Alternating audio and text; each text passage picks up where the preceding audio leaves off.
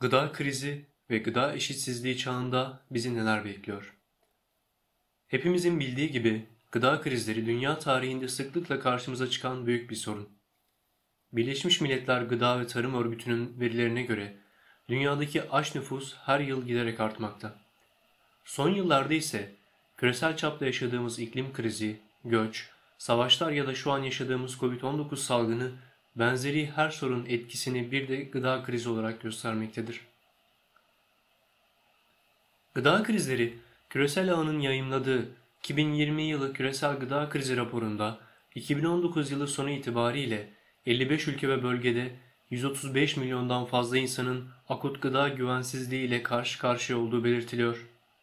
Peki gıda krizi nedir ve gıda güvensizliğinin sebepleri nelerdir? Gıda krizi Birleşmiş Milletler Gıda ve Tarım Örgütü'nün tanımına göre gıda güvenliği tüm insanların yeterli, güvenli ve besleyici gıdalar için fiziksel, sosyal ve ekonomik erişime her zaman sahip olmalarını ifade ediyor. Gıda güvencesi göstergeleri bulunabilirlik, erişilebilirlik, kullanılabilirlik ve istikrar olarak ölçülüyor. Açlık ise kişinin hayatta kalabilmek için ihtiyaç duyduğu gıdaya ulaşamaması olarak adlandırılmaktadır. Ve bu gıda ile ilgili en önemli krizdir.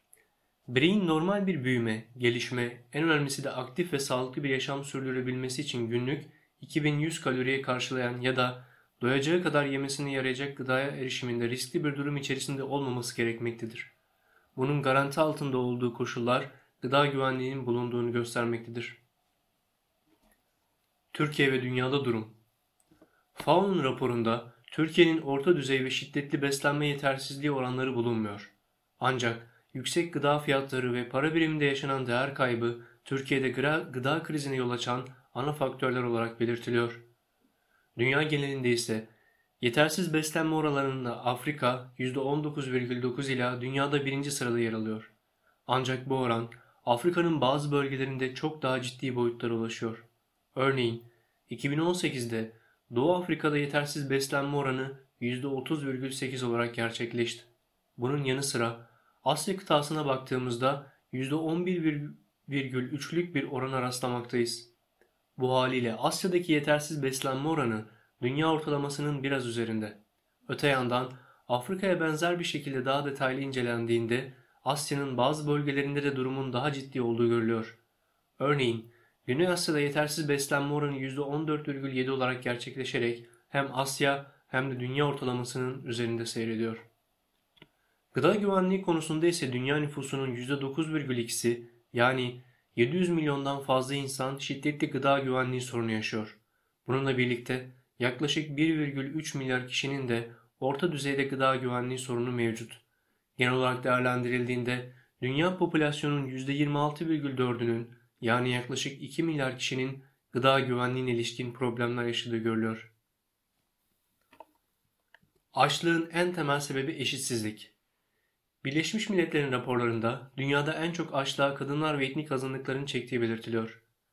Her 4 saniyede bir insanın açlık sebebiyle hayatını kaybettiği dünyamızda yine aynı rapora göre her yıl 6 milyon çocuğun açlık ve yetersiz beslenme nedeniyle öldüğü açıklanıyor. Açlık ve yoksulluk arasındaki ilişkiyi kurmak çok zor değil. Ancak tek sebebi yoksulluk olarak görmek yeterli sayılmamakla birlikte çözüm üretmek için de sınırlı kalıyor. Gıda krizlerinin giderek derinleşmesinin temel nedeni en geniş kapsamıyla arz ve talep dengelerinin değişmesi olarak belirtilebilir. Gıda krizleri, insan ile meydana gelen ekonomik ve siyasi faktörlere bağlı olabileceği gibi doğal afetlerden de kaynaklanabilir. Daraltmak ve başlık olarak ele almak gerekirse, yüksek ekonomik büyümenin dünya gıda talep yönünü değiştirmesi, iklim krizi ve buna bağlı olarak artan kuraklık, anlaşmazlıklardan doğan çatışma ve savaş halleri, Petrol fiyatlarının tarım üzerindeki etkisi ekonomik politikalar sayılabilir. Haftaya gıda krizi ve gıda eşitsizliğinin etkileri yazımızda görüşmek üzere, hoşçakalın.